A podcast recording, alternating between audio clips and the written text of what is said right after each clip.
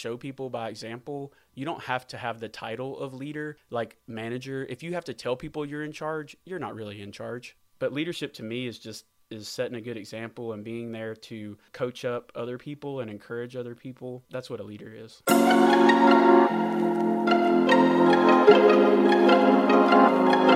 Hello, Positive Leaders. Thanks for joining us today. You are listening to the Positive Leadership Podcast with Andrea Crabtree and David List, a podcast for everything a veterinary manager needs to know to get the job done. We've been there and we know how hard it is and are here to help share our knowledge and expertise to elevate you. I'm Andrea Crabtree, co-founder of Positive Leadership Podcast, owner of Furpaws Consulting, a certified veterinary practice manager, and HR certified professional. And I'm David List, co-founder of the Positive Leadership Podcast. I'm also a certified veterinary practice manager, hold an MBA, and I'm a registered veterinary technician. And this podcast is for you, the veterinary practice manager, supervisor, leader. We want to elevate you by equipping you with relevant content, material, guidelines, instruction, feedback, and pro tricks and tips.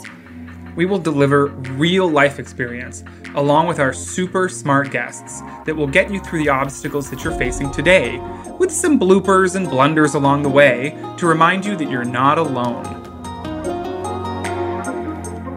This episode is sponsored by Thrive Affordable Vet Care. Looking for a thriving career? Make the change and find your why at Thrive. Now hiring clinical staff. Visit thrivevet.com/careers today.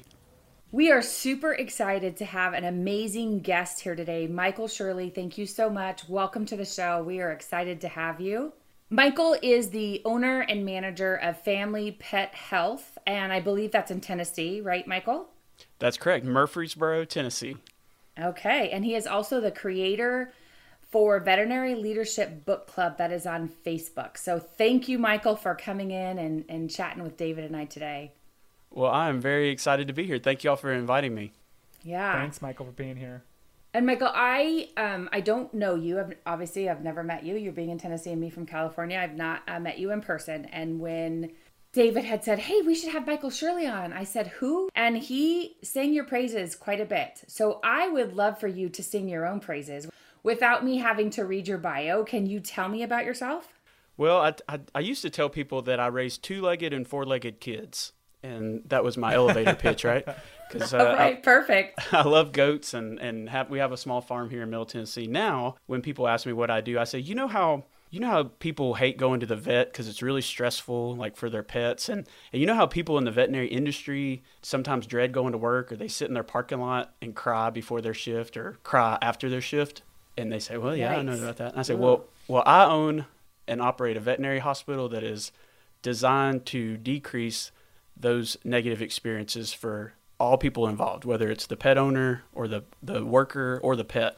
And that's kind of my lead in. That's what gets people saying, okay, well, tell me more about that. So yeah, tell us more. That's exactly what I was thinking. Right. My wife is Dr. Amy Shirley, and we own Family Pet Health in Murfreesboro, Tennessee. And we're a small animal practice. We purchased it 3 years ago. It was a no-low practice, and we bought it at the very end of March 2018. We're just now starting our third year, and we're adding a third doctor here in July. So we've grown a lot. Fantastic. Yeah, we're a fear-free certified practice, the only one in our county and just one of just a few in the state of Tennessee. And we started Family Pet Health because my wife came home. We got married in 2005, 2 weeks after she graduated from veterinary school. And then she started working at another local practice here in Murfreesboro just a couple of weeks after that, and worked there for 10 years. And while she was doing that, I'm an educator. I worked for our county extension service. I was a 4-H agent for 9 years, nice. Something like that. Cool. And then the local high school called me and asked me if I would come and be an agriculture teacher. So I just finished my 6.5 year, I guess, of teaching. And as animal science was why they hired me. So I was an animal science and vet science pathway instructor, and then taught ag engineering as well. So the shop class. Nice. Yeah. So that's what I did. FFA advisor as well. So that's kind of what I did. And one day she came home and had kind of that story that so many people do, where maybe you don't feel appreciated or you just feel stuck. And we had that conversation many times before, and I looked at her and I said, Amy, I love you. You either have to decide that they're paying you enough to deal with what you deal with and that you're going to be there, or you need to quit. It's one of those two. because we just keep having the same discussion. And yeah, she said, round. Yeah, mm-hmm. round and round. And she said, I just don't know. And I said, you are a great doctor. She is. She's a great doctor, fantastic employee, right? And I said, you will do great whatever you do. And I'm here to support you. And so she turned in her notice and worked out a non-compete. And then we were able to find this practice. We bought it. I continued teaching full-time and then worked at the vet office full-time after that. And then I resigned, and I have since resigned 3 times. So I kept sending. I resigned at the end of at the end of the school year in 2018. They called me back to do an interim teaching position, which turned into the rest of that school year. I resigned again, and then they asked me to teach part-time and did that for a school year. And then I resigned again, and I made it almost all the way through this school year. COVID-19 happened, right? And one of the teachers just left. If we talk about burnout in the veterinary industry, there's a lot of burnout in the education field as well. Yeah, especially with all the Zoom and the changes the speakers sure. had to make. Yeah. And so they asked me if I would come back. I talked to my wife and my team at the hospital, and they are like, yeah, go do it. You know, it's going to be great. So I went and finished out the quarter 4 with the school, and I'm back at the vet office exclusively again. So that's my story in a nutshell. You're getting really good at retirement then, huh? Yeah, well, that is part of why I kept going back. I kept saying, well, you know, I'll go back and get paid, fund my retirement, and get ready for that. Yeah, I'm retiring as a teacher 5 times over. Yeah, yeah, it's hard because the kids, I love teaching. I really do. I'm good at it, and I really enjoy working with high school students. So that draw is always there, and I miss it. That's why I keep going back, I think. This time, I realized these past 9 weeks, because our practice is growing so much, it was harder for me to be away this time than ever before. So Oh, I can imagine. Right. So we all talked about it, and everybody's glad to have me back, but they're also like, we know you'll go back to teach. I'm like, no, I really am not this time. So I swear. It was harder. Michael, you said that when you and your wife bought a practice, you called it a NOLO practice. Can you tell me a little bit about what NOLO is? Define that for our listeners. Yeah. So I hate that I did that. I used the acronym that maybe people aren't familiar with, but you know, it's a low profit business, right? Like it was just kind of there. The reason that we bought it is because it's just 4 miles from our house, which is really convenient. Oh, nice. And we're like, this is where we want to be. So rather than opening up a building from scratch, why don't we try to buy out what would be then our competition after a very long time able to come to an agreement? But basically what that means from the way I look at it is that they were there. They hadn't really invested anything in their practice as far as technology goes. And I'm big on technology. They were still using like film, like x-ray film and stuff like that. Needed a lot of work. It was a fixer-upper, a flipper, right? So that's what that means.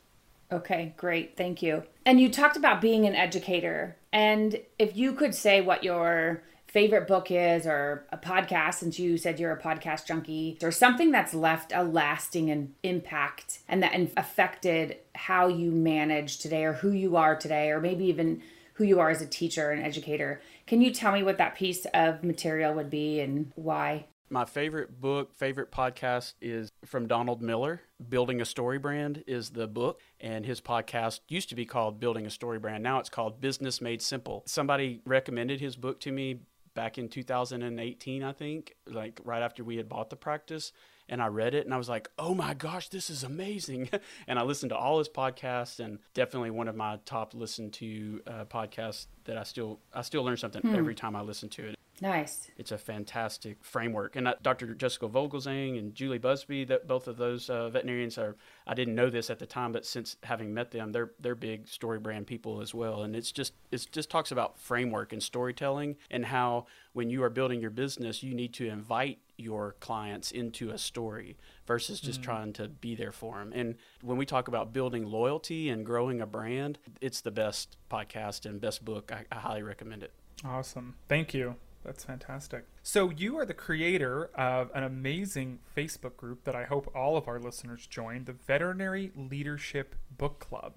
So tell us a little bit about why you started a book club for veterinary leaders. And I'd love for you just to segue right into what is leadership for you, and how does a book club group on Facebook kind of help achieve that, you know, that mission? So the Veterinary Leadership Book Club started in the Veterinary Practice Managers United group. So if you go on Facebook and you search for VLBC, that'll take you to the Veterinary Leadership Book Club. And if you're a practice manager, I highly encourage you to join the Veterinary Practice Managers Group United. It's a fantastic group as well. As a part of that group, 2018, at the very beginning, like in January.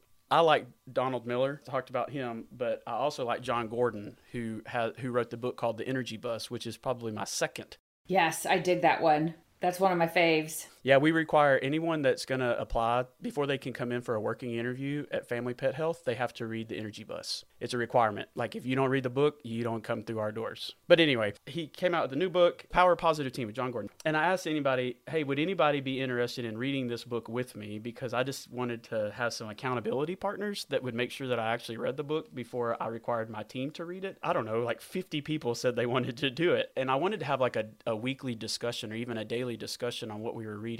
Facebook wouldn't let us start like a subgroup within the group. And so I just created the Veterinary Leadership Book Club and like just posted a link there. And now it has over 1,800 members.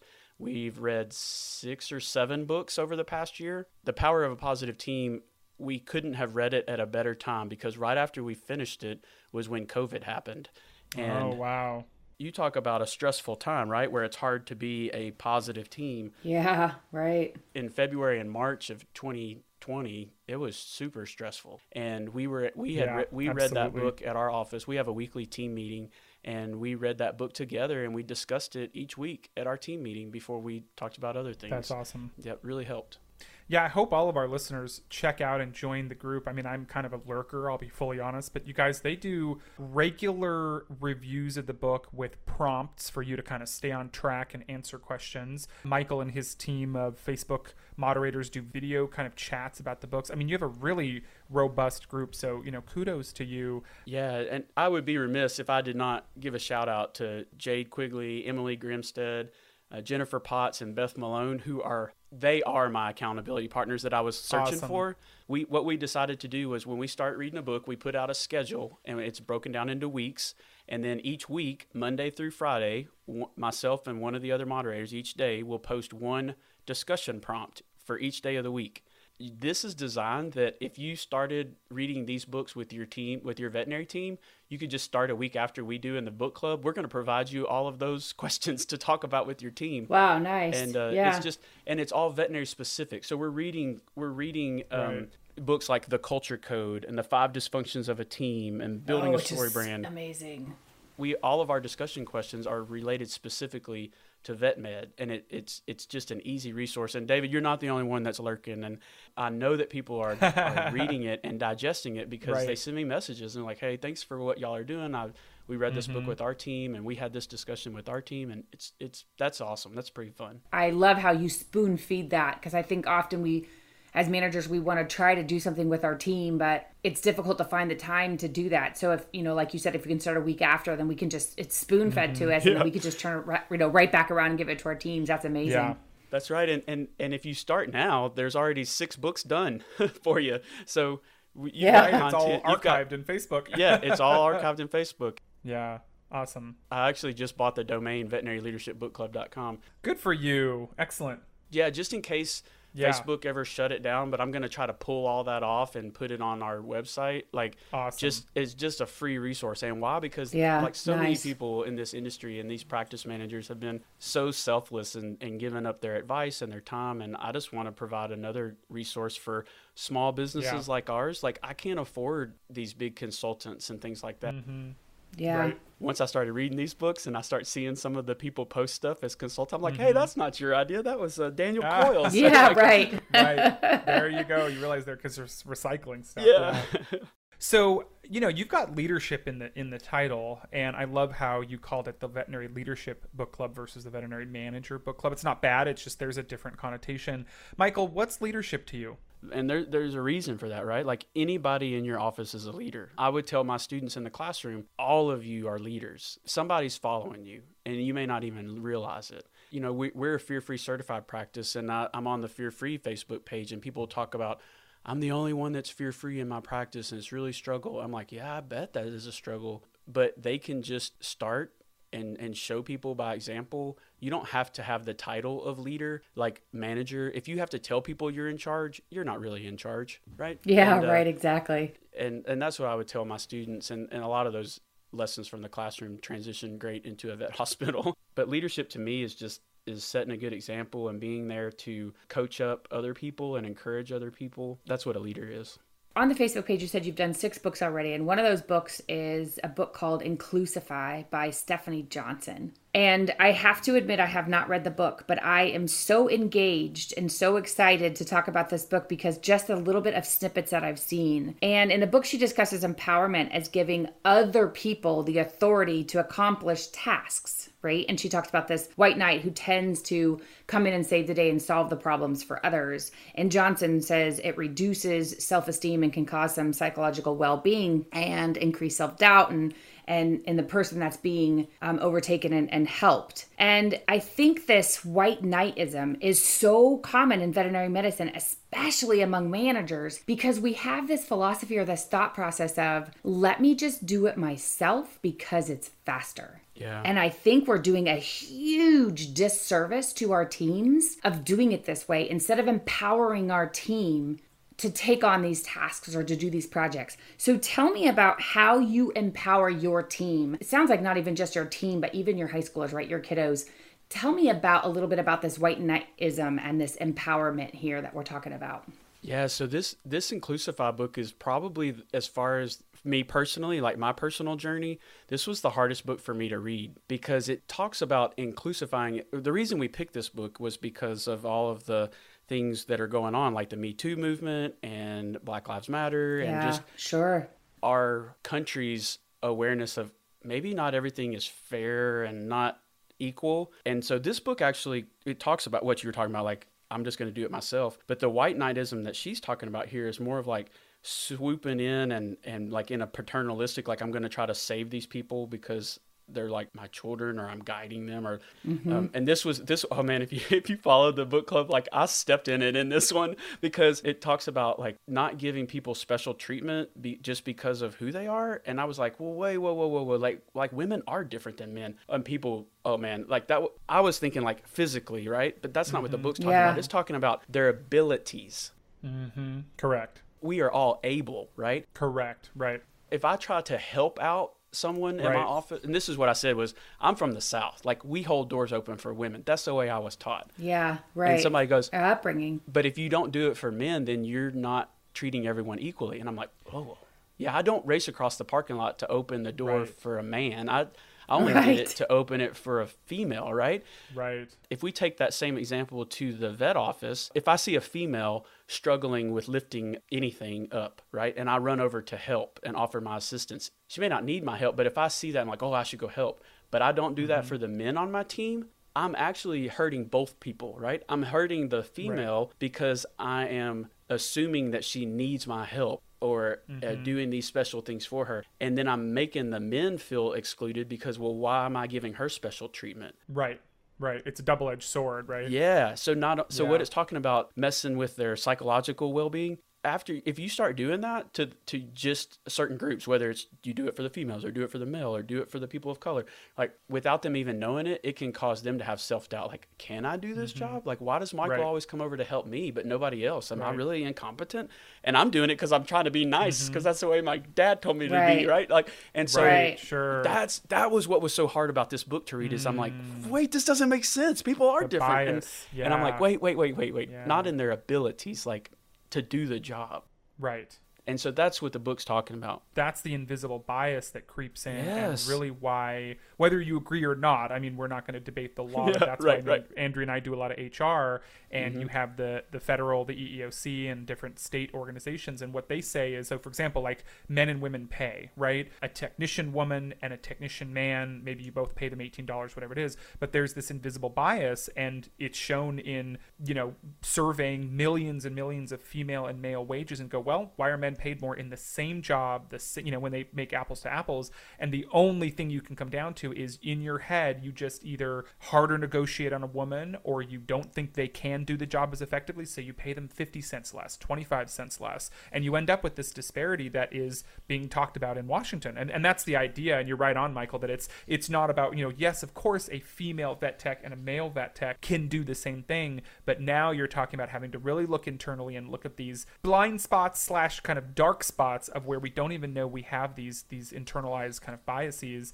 You know, if you have a big clinic and you did some statistics on your salaries, you put everybody in different categories and looked at them and went, oh, holy moly, I do pay women less than men. Like, you're in trouble. That's illegal, you know? So but it's important. And I think that I would say good for you for recognizing it, good for you for taking a bit of maybe the rough feedback in that group and just taking a step back and realizing where you were at and where you can learn. And I'll turn it over to Andrea because she is a senior professional in human resources. And so yeah. I know you got something to say. I'm just chomping at the bit over here, right? Because I'm like, I'm going to let him say what Andrea, I wish you had been reading this book and commenting with us. You could have helped us. Right, because the first thing I think of is, you know, I raised two boys. And so there's by myself as a single mom. And so you better believe I stood in front of that door. And I waited until one of the two of them opened up that damn door. Like, you are not going to, I'm not going to lose that dying breed of there's something to chivalry, right? Yep. But I'll be damned if I can't carry a 100-pound bag of horse feed out to my barn, you know, like, So I see what you're saying. And there's a difference there between the chivalry, right? And the ability to do it. And going off of what, you know, a little bit of what David's saying about this pay disparity. And there's something to how women and how men approach a job. And from the aspect of the job seeker, not from the employer side, but from the job seeker side, when a female and a male go to apply for a job, a male may have 50% of the abilities posted in the job ad, and he will absolutely apply for the job, go in and say, you should hire me at top dollar. Where a female will look at that job ad and said, you know what? I can only do about 90 or 95% of that. I don't know if I'm qualified. I'll have to go in at the low end and hope they hire me. I mean, and this is, I've read this over and over again. I see it in the 1,000 people a year that I hire and interview and bring in on the flip side of it, right? And so I see how this women and men are different in the way they think and approach things, but is it because of the bias and how we've been told and brought up? And holy shit, I can't wait to read this book now. It's a really good book. And so Dr. Johnson was the first author that took me up on an offer to interview her. And so she does a Zoom call with me. We did it before we read the book. And I read the book and then I interviewed her. So I had a couple of questions that I was struggling with, but she's so smart and she did such a great job talking with me. So it's worth awesome. It to log into the fantastic. Veterinary Leadership Book Club. Yep. Check it out. Watch that video with Dr. Johnson. Awesome. Oh, that's so cool that you had her on. You know, we do with the show is try to get cool people on. We have a couple of people who've written some books coming on soon. We do a lot of veterinary, obviously, people, but yeah. I grew up in education. I worked for the extension service. I'm all about research. Like, show me don't just give me anecdotes, but like show me the numbers and the research. Yeah. And I do like this about the book because it talked about meritocracy managers are another problem. I'm just going to hire the best people for the job. You're not taking into account like history. Why are they the best people for the job? Yeah. Because they've had the opportunity more than anybody else or whatever the case may be. Yeah. But it talks about like what happened when they just blinded the applications. And it talks about, she talks about, obviously, because she's in higher education, just like, and I've served on some university search committees before, and it's like, who's doing research and who's getting published and doing that. And when you blind it and take off their names and their addresses and their alma maters, and you just have the data, like it will help you hire better people. It takes away some of those unconscious bias. And people say, well, I'm not biased. I just hire the best people. It's called unconscious because you're not aware of it. Right. That's right. So if you're aware of it, it's not it then becomes a conscious bias. Right. And isn't that interesting how it slaps you in the face? You know, in California, we have a new reporting law where you're over 100 employees, which is a big practice, right? But still, you have to report pay, gender, and other protected category data to, you know, our EEOC, our labor board. And, you know, I'm sitting in a practice that's probably going to grow to that point. And it'll be really interesting when I run some of my HR reports and have to send them in. And I think that they just make sure essentially, you know, it's the affirmative action idea of making sure that everybody has equal access to a job and that you're, you know, that you're not kind of over hiring certain, you know, races or, you know, genders or whatever. But it's this idea, right, that when you start to look at the statistics, okay, how many women have I hired in the last 12 months, right? Or whatnot. If you're, you know, Amazon or Tesla or something, you're hiring thousands of people. But yeah, if you hire 50,000 men and 2 women, that's a problem, right? But there is a bias. And you're right, when you look at the statistics, they say, you know, statistics don't lie and they can slap you in the face. And I think that that's, you know, that it's fascinating. You know, you also mentioned something about the book, and you said the white knightism in the family aspect. And look, I'm going to call you out a little, but it's gentle, and I want your thoughts on this. I have moved away from referring to a business as a family, and I'm curious as to what your thoughts are. And it's not meant to say that it doesn't work in some situations, but I have been thinking about this as a leader, and I have thought, you know, it is downright you know, true that you can have some really tough situations with your family and you can quote unquote separate, right? But it's more rare than I think typical. But you can fire your employee, right? Like this is a manager podcast. You don't typically fire your family.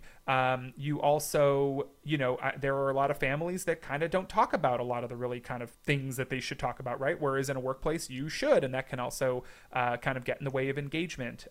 You don't pay your family. You don't stratify your family by supervisor, non-supervisor. And I was reading a blog about this by one of the CEOs of some company, smaller company, like you know, like a, I don't know what wasn't one of the, you know, Netflixes or whatever, but it was a decent sized company. And he said, we're not a family. And he listed all some of those reasons, like don't call this a family, but we are a team. And that's how he wanted to start referring to his team members. And he said, if you start referring to each other, you know, like, and it's very common, right, for the manager to say, I see this all the time on Facebook, I feel like my kids up front, or my girls up front, or things like that. And I'm just curious, after reading this book, Michael, your thoughts on, is that kind of, to Dr. Johnson's point, is that kind of somewhat demoralizing, somewhat setting up a weird power dynamic where the owner of the practice, let's say it's you, Michael, is the dad, right? And you're not their biological father. Like, what do you think that does? And have you rethought the fact, I know you guys have Family Pet Health, and you I think you refer to your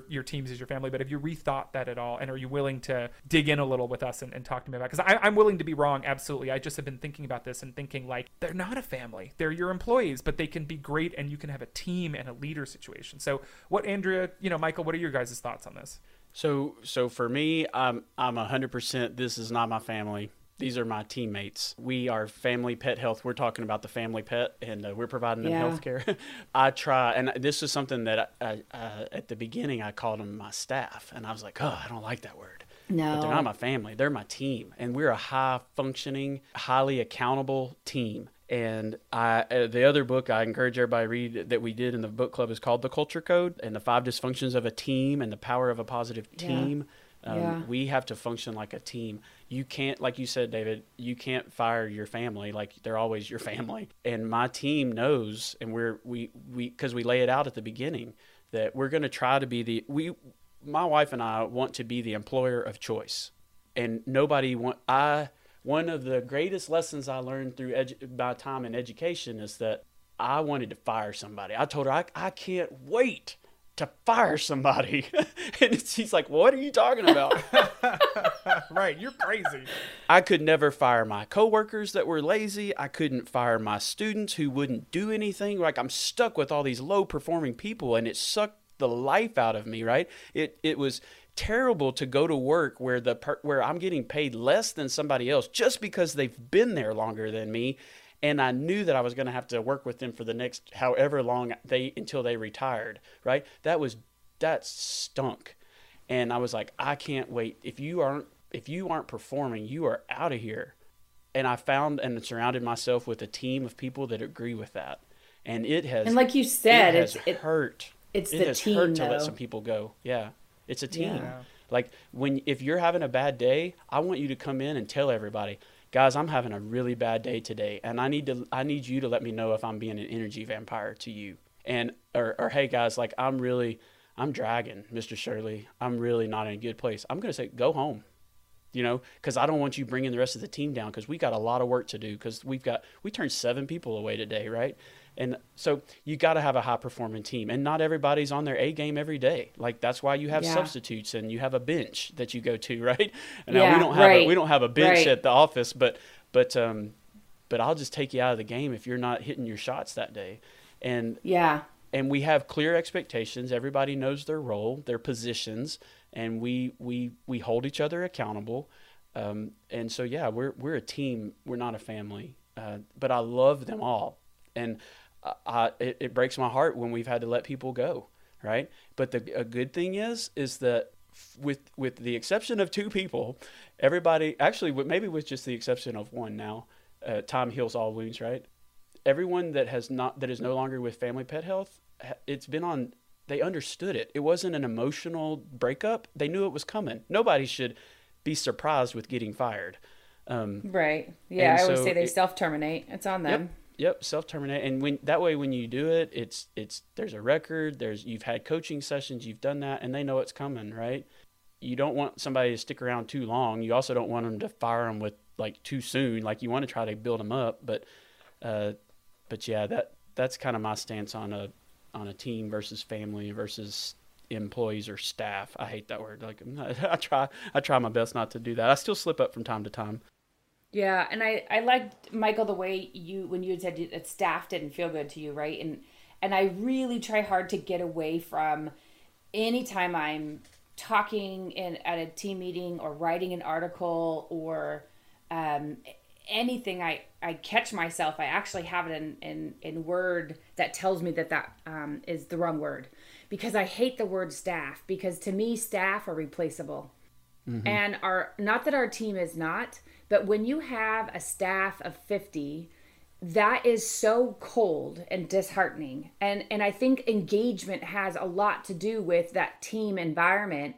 And when we're a team member, it's unity and it's unifying and it's togetherness, and a staff is stale and cold and sterile. And I've really, really tried to catch myself to not say the word staff and absolutely use the word team. And David, I do like the fact how you say I was just out of practice yesterday where I did some culture development and I interviewed every single staff member and there it is, every single staff member, every single team member. And every single one of them said, I love it here because we're like a family. We're like a family is okay. Yeah, we are like a family. It's a family environment, right? And I keep thinking to myself, this can't be healthy because you know what? I'll have a knockdown, drag out fight with my sister. Yeah. She's always going to be my sister. Too bad if I break her nose. Mm-hmm. But I can't do that with another team member, right? I think of, I played soccer since I was 5 years old. And I think of a team and a coach.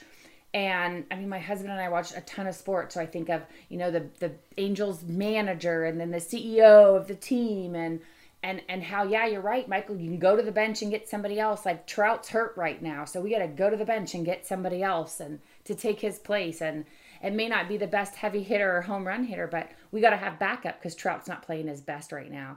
And I think that is something that could possibly absolutely tie into some of this Inclusify, where we talk about that psychological well-being and compromise and psychological safety in some of that. I was going to say the point of the book Inclusify is when you get down to it, a more diverse and inclusive team is more productive. My family, we're all pretty much the same. But there's not a lot of diversity in my family. And I know that's not true for everybody's family, but my team at Family Pet Health is extremely diverse.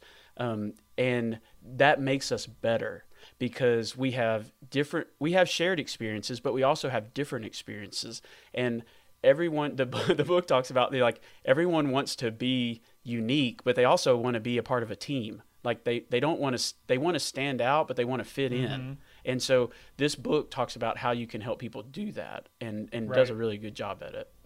So one of the areas that I was reading about in reviewing the book and some of the posts on the Facebook group were how Dr. Johnson talks a little bit about brain wiring hijack. And she, I think, referred to it in the sense of when you want to approach a DEI, diversity, equity, inclusion conversation or tackle something where there's going to be some internal work, right? The bias stuff. But I want to just switch gears. I think we've seen with COVID a lot of really tough clients, difficult clients, tough situations, sorry, you can't be there when your pet's being euthanized type stuff. Really extreme, really difficult things. And so, Michael, with your leadership skills and leadership philosophy and just being an all-around kick-ass human, which I think you are, and having read her book and worked through some of that, what do you think about how to handle brain hijack? How do you catch it when you find yourself responding from a little bit of that I'm in a corner or I want to escape, and then how do you kind of head it off at the pass? We're gonna switch gears here to like, how do we deal with a tough employee conversation or tough client conversation? And how does she, you know, what does she kind of offer in terms of how to recognize and handle some of that brain hijack stuff? Well, I think the other part of this white knight, we kind of stuck in this one chapter because it's a tough, it's a relevant one to our industry. It talks about like when you see a problem and you try to tell everybody else that you're trying to fix it and you're telling them that they're wrong, at least they hear that, right? And no one, once people start to feel that you are attacking them, their brain shuts down. They don't want to engage. They want to either fight you or get away from you. So it's that fight or flight. And so come at me, bro, like you come at me, bro, we're either going to fight or I'm going to size you up and I'm going to be like, no, I'm just going to leave. But you know what I'm not going to do is like sit down and talk it out with you and come to see if we have anything that we can agree on and build from there. So I'm going to throw your words back at you, David, because I talk about them all. Mm-hmm. I've tagged you several times. Mm-hmm. I know is that you said on someone else's podcast, I think it was actually Adam Greenbaum's Whisker Talks, you said, assume noble intent. That was your big takeaway, right? That if somebody only learned one thing, it was that one. And yes, I think that's so true.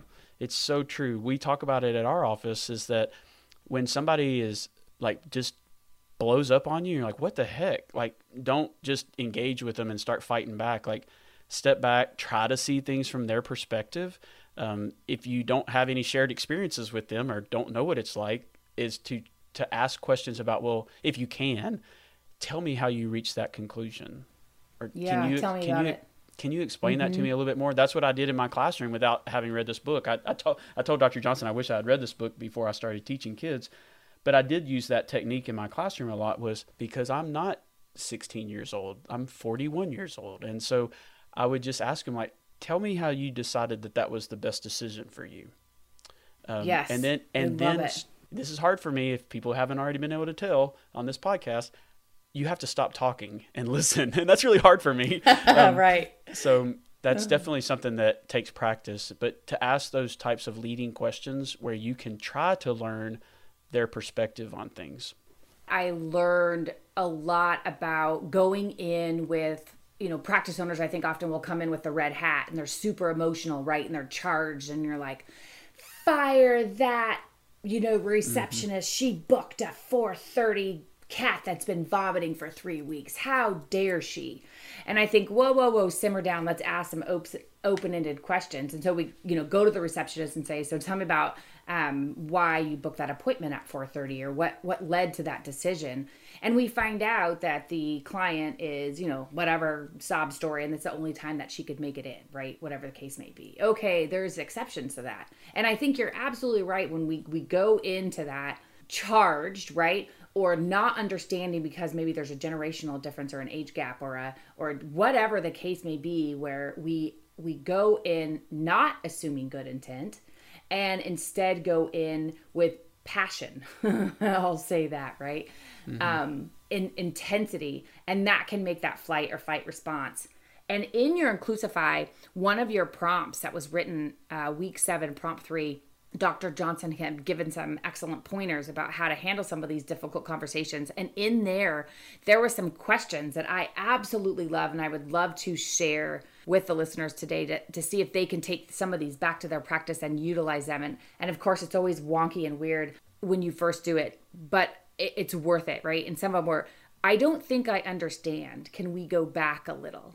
Another one was, clearly we're not seeing eye to eye, and I'd love it if we could start over. And recently I just had an incident where a couple of doctors were going toe to toe about something, and who cares what it was about, but they made the entire team feel uncomfortable because they were going toe to toe about something. Clearly not seeing eye to eye, right? And I just love some of these. Some of the other follow-up and questions that they had listed in there was, how do you see it? Can you tell me your view? What would you like to see happen? And the last one that was there was, I can see that you feel that way. What can I do to show you that this is not the case? Like, some of these things are very much so, I'm trying to connect with you and I can tell we're heated. And so how can I take a step back and have a better conversation with a better outcome where we're going to connect and come together and find a solution that fits both of us? Love instead those. Of that, like, coming at you and it's my way or the highway, and I'm just going to mow right over the top of you and not even give you the time of day. So tell me about those ones. Like, Michael, how'd that go? Those are great questions. As you were talking about them, my mind is racing around thinking about, I wish I had used that in this situation over here and things like that. You know, like my mind's just chasing. Sure. Those are really good, weren't they? Nice job, Andrea. Those are fantastic. They honestly, I'm just like, oh, I should have used that the other day. and I remember the first time a student cussed me out in class. I mean, dropped the F-bomb, flipped me off. And ooh, that's all spicy. Everybody's looking at us. There's 25 other kids in the class, and they're all looking at us. And I can tell the cell phones are coming out. Like, they're like, somebody's like, I'm going to be TikTok famous. Right. It was before TikTok, actually. And I had a moment to figure out, what am I going to do right here, right? And I just listened to her, and I said, are you finished? And she's like, what? And I was like, I'm sorry that you feel that way. And I said that. I was like, I can tell you're really angry, and I don't think it's best for us to be in the same room together. So I'm going to go ahead and call the office right now and let them know that you're coming. And she left, and everybody's like, I can't believe you let her talk to you like that. And I said, are you all crazy? I'm not going to let you all put me on the internet. Like, that's not what I want. That wasn't what I wanted to say, right? Because she's poking my butt. She knew what to say to get me riled up. And at any rate, it's kind of the same thing. Like, there's nothing good that comes from just engaging in those facts, especially, especially when you know that you are so polar opposite of one another that it's kind of like Facebook. Like, just don't post anything, just scroll on by. Because there's very little that you're probably going to post that's going to change their mind. And there's very little that you're going to, when somebody drops an F-bomb at you, there's probably at that point not very much you could say that would change their mind about you at that moment. And so it's either get away from that, or if you can catch it before it escalates to that by asking one of those questions, what it does is it diffuses the situation, and it gives you a little perspective on where they're coming from, because you might go, oh, exactly. Oh, right. I had no idea. And then just asking one of those questions, getting the answer and processing it may change your whole perspective, what we really want to do is yell back at them. It's a muscle that you have to practice with, is using these kind of techniques and questions. For sure.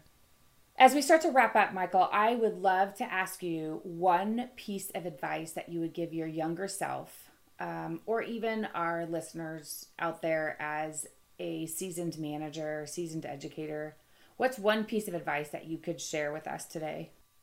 The best piece of advice that I can give people is to take time to get to know what motivates their team individually. Differentiation in the classroom is key to success, because everybody is different, and so we all come at things differently. Like, I had to have my lesson broken down in about 4 different ways to reach all the students in their preferred method of learning. In a veterinary team, taking the time to get to know the dreams and goals of your team will help you set them up for more success. It'll help you provide them more job satisfaction, because they feel like they have a purpose, and you can do it together. It allows you an opportunity to celebrate the victories with everybody, and it also allows you the opportunity to be there to support each other when you know things aren't going well. And there is nothing better than celebrating the successes of those around you. Absolutely. I mean, I know I'm pretty narcissistic. I'm a self-centered guy, but the thing I love, my greatest joy is when the people around me are successful and I get to watch that, because I'm pretty content with where I'm at in life, and I want other people to get to where I am faster, and I want to be there, like, to help them learn and help them be successful. And, you know, one day when I'm dying and people come around, I just want them to tell me, like, thank you, Mr. Shirley. I appreciated all you did for me. That's going to be the payoff for me. The hard thing about education and working with kids is that it takes so long to see the payoff, but man, it's pretty sweet when it happens. I've got a student right now, former student. She's not a student of mine anymore. She was at the high school. I told her when we were buying this practice and stuff, that I even told her then, I was like, I'm going to be buying your practice next week. And she's like, what? And I was like, oh yeah, Dr. Shirley and I, we're going to close on this. You've got 4 years of undergrad, 4 years of vet school. And then you need to get about 4 years of experience, and then you can come and buy it. We'll have it ready for you. And she is actually, she's actually with us this summer working, and she starts veterinary school this fall. Nice. And I just love watching her grow and doing those things. Super rewarding. And, and it's so cool. Like, I love watching my seasoned vet techs teach her as well. And they just have such a heart for education. It's a lot of fun to watch. We have all had those encounters with either a client or, I would say, a practice owner, but that's going to be you and your wife, so probably not. She's maybe the worst. Employee. Yeah, usually they are. And maybe even a student, whoever, that in the moment, like, your chin hits the ground in shock, eyes pop out of your head like pugs, palm hits the forehead, and you say, like, no way this shit just happened. A story you could never, ever, ever make up. So seriously, you can't make this shit up. Share your story with us, Michael. Oh, gosh. Can I give you a positive one? And I'm going to give you a negative one, and then I'll give you a positive one. So the first, and the names are changed, right? Okay, I had employee A. Protect the innocent. Yes, I had employee A, after many coaching sessions about showing up to work on time, told me that the reason that they couldn't get to work was that their spouse kept trying to have relations with them in the morning, and that's why they were late to work. Oh, gosh. And I was, there you go. That's exactly my response. Is I sat there and I'm like, oh, shit, no way. I was like, I feel so uncomfortable, and I'm all alone in this room. What do you even say to that? I just sat there and I was like, I don't know what that person expected me to say, but I was just, I was frozen. And I'm like, oh my God, you should have said, well, you might as well just do it real quick. Just get it over with. Work on time. Right. Oh, man. Yeah, that's the one that I was like, jaw dropping. Yes. But the one that I tell people that they're like, I've never heard of that happening before. I mentioned that we bought a no-low practice, so it needed a lot of investment. And we had x-ray that with film, we had to develop it. And my wife and I said, okay, we know we're going to go digital, but we're gonna ride this little developer and X-ray table from 1974. It was built in 1974. Ooh. We are going to use it until it breaks, and when it breaks, then we're gonna replace it. Well, wouldn't you know? 2 weeks after we bought the practice, it broke. So we invested the money, got rid of the developer, but we still had this 1974 machine. And one day, my wife and one of our licensed technicians was in the room, and they had a dog sedated in the trough on the table. And they had taken a couple of shots, and they were looking at him. And all of a sudden, the machine started going, like, making this weird noise. And then it started taking x-rays by itself. And then at the top, the x-ray emitting tube blew up like a bomb. It shot the end cap on the emitting tube, shot off of the machine and hit the wall, and it sprayed that hot oil. I didn't know that they were full of oil, but it sprayed, like, it's a cooling oil, and it exploded that oil all over the x-ray room. Oh geez, that's so scary. Right. Oh my God. Over the nurse, over the dog that was on the table. And wouldn't you know, that was the only room where I didn't have a security camera, so I never got to actually see the explosion. At that time, I was teaching, and so I did have a deal with my principal that I was allowed to have my phone on. And my brother called me, but my brother works for us too. It's a true family business. He called me, and I just ignored it, like I do with my brother all the time. And then he texted me, and he's like, "Call me 911." And I'm like, "Oh God!" So I called him. Ooh. And it went to like he didn't answer. I'm like, "What is going on?" And my mind's thinking that my wife is hurt or something, you know? Yeah. And go to the worst. Yeah. So. At any rate, I called him. He's like, "Oh, we got it under control." I'm like, "What happened?" He goes, "Oh, the x-ray table blew up, but it's okay." I'm like, "What?" What? So yeah, he had called. He was on with, like, trying to find out if they were all exposed to radiation and stuff. But man. But the cool thing about the camera angle, this story's really long. I'm a storyteller. I'm sorry. Like, you could see all of a sudden my wife, like, runs out of the room, and then the smoke comes, and then the tech comes, like, dragging dog. But the cool thing was like, it was like crisis mode, and everybody on our team jumped into action. They cleaned the dog up. They got the room cleaned up, and they were back open for business like 30 minutes later. Wow. And now we have a new x-ray table. Good deal, because I think I would be a little worried if you said, "Oh, and that extra table, we patched it up and it's still working." Yeah, right. A little duct tape, it's fine. Yeah, that's what the guy said. He goes, "We could put a new tube on it," and I'm like, "No one, everyone here will quit. We're getting a new table." No. Yeah, exactly. Hey, Andrea here. Have you seen our social media pages? Be sure to follow us on Facebook and Instagram. You can also find us on our website, www.positiveleaders.com. And if you like what you see there, be sure to give Rhonda and Linda a shout out over at Dog Days Consulting. They do all of our social media management. They even built our website. Those ladies can work some creative magic for your business and your brand. Check them out on Facebook at Dog Days Consulting or visit their website at www.dogdaysconsulting.com.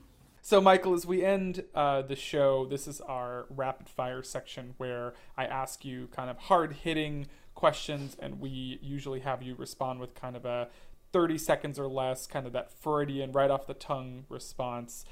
So are you ready, sir? I will try to be under 30 seconds. Oh, this is a lot of pressure. So, Michael, tell me about your most epic failure that has left a lasting impact. So I mentioned that I'm not really a details guy. I'm more of a dreamer guy, like worry about the details later. I knew that you had to pay taxes, but I always just thought it was quarterly. And so I didn't realize that sales tax were due every month. So the first time I sat down after we had been open for a while, I was like, oh, I think I got to pay quarterly taxes or something. And I logged in and I realized that I had more in fines than I owed in sales tax. Oh, no. I was like, oh, my God. And tell me about your proudest moment. My proudest moment over the past 3 years since owning Family Pet Health has been, it was just very recently that my brother came to me the other day and was like, I just want you to know that I think you're doing a really great job and you're a good boss. And that was pretty much like the nicest thing he's ever said to me. Why veterinary medicine? What do you just love about our profession? For me, it allows me the opportunity to teach. There's so much opportunity for education within our industry, and people love to learn about taking better care of their pets. So it's, as a teacher, it's a target-rich environment because people love to listen when we are trying to educate them on how to take better care of their pets.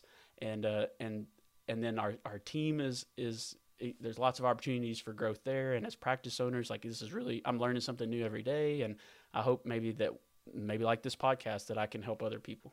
Self-care, really important in our profession for managers to have boundaries and take care of themselves. How do you practice it? How do you decompress? I love working on our farm. We have a little 30-acre farm, and I love listening to podcasts. I put my earbuds in and my head, ear protection on, and I cut the grass or work on fences or mow the grass, just doing stuff like that. Right now at this season of my life, I love watching my kids do things that they love. So I just love spending time with my family, doing things with them. How do you balance work and life, and do you experience any kind of work guilt in that balance? I don't think that work-life balance exists, and I consider it more of a juggle. When you think about someone juggling, they're always got one ball that's rising and one that's falling, and there's only so many hours in the day, and there's only so many things you can do. So if you're dedicating a lot of time to one thing, you're kind of cheating on another. And so I just kind of try to remember that and try to juggle all of the balls that I've got going on, just not to let any drop. I don't really think that balance exists because that gives you the idea that you can keep everything perfect and sometimes things are just going to fall. So what keeps you up at night? Things that stress you out, things that cause you anxiety in your business? I do stress out. Sometimes I really stress out in our area. Land is super expensive. Like we've experienced a tremendous amount of growth in our area. And so I'm trying to figure out, I'm really stressed out about how our current location can provide us enough revenue to generate, to save up, to build the next one. And I'm trying to navigate that. So if there's any veterinary lenders out there or people with just, a couple of $1 million looking to invest, I would love to talk to you. What gets you up and out of bed in the morning? What excites you to start your day? My goal here is to create the type of work environment where my wife wants to go and practice every day and surround myself with people that are energetic and are positive and help us meet the mission to provide for the needs of family pets and in a positive environment and take care of our team. Well, Michael, thank you so much for coming on the show. This has been lovely. Really appreciated. Yeah, getting to know you better. Well, I appreciate the opportunity to talk to your audience and encourage everyone to go to Facebook and do a search in the groups for the VLBC, which is the Veterinary Leadership Book Club. So Facebook groups, Veterinary Leadership Book Club. Come and join us. Fantastic. Perfect. Thanks, Michael. And have a great weekend. We'll talk soon. Appreciate it. Thanks. For all the positive leaders listening out there, we hope you learned something to take back to your practice to put into use tomorrow. We want to hear from you, good, bad, and everything in between. So email us at positiveleaders@gmail.com. That's positive with a PAW. Want to hear about a specific topic on the podcast? Email us. Want to have your You Can't Make This Shit Up story featured? Email us. You can listen to us on your favorite podcast app and subscribe to the Positive Leadership Podcast. And be sure to rate us. Check out our website at www.positiveleaders.com. That's positive with a PAW. And as always, catch us on all the socials. Social media management and website design by Dog Days Consulting. This is Andrea. And David. Signing off until next time. Stay happy and sane. The Positive Leadership Podcast is solely for informational purposes. The information, statements, comments, views, and opinions provided in this podcast are general in nature, and such information, statements, comments, views, and opinions, and the receipt of this podcast by any listener are not intended to be and should not be construed as the provision of any business advice. The information, statements, comments, views, and opinions expressed or provided in this podcast, including by speakers and guests, are those of Andrea Crabtree, David List, and their guests only, may not be current, and do not represent the statements, comments, views, and opinions of any other person or business entity. Andrea Crabtree, David List, and or the Positive Leadership Podcast do not make any representation or warranty as to the accuracy or completeness of any of the information, statements, comments, views, or opinions contained in this podcast, and any liability, therefore, including in respect of direct, indirect, or consequential loss or damage of any kind whatsoever, is expressly disclaimed.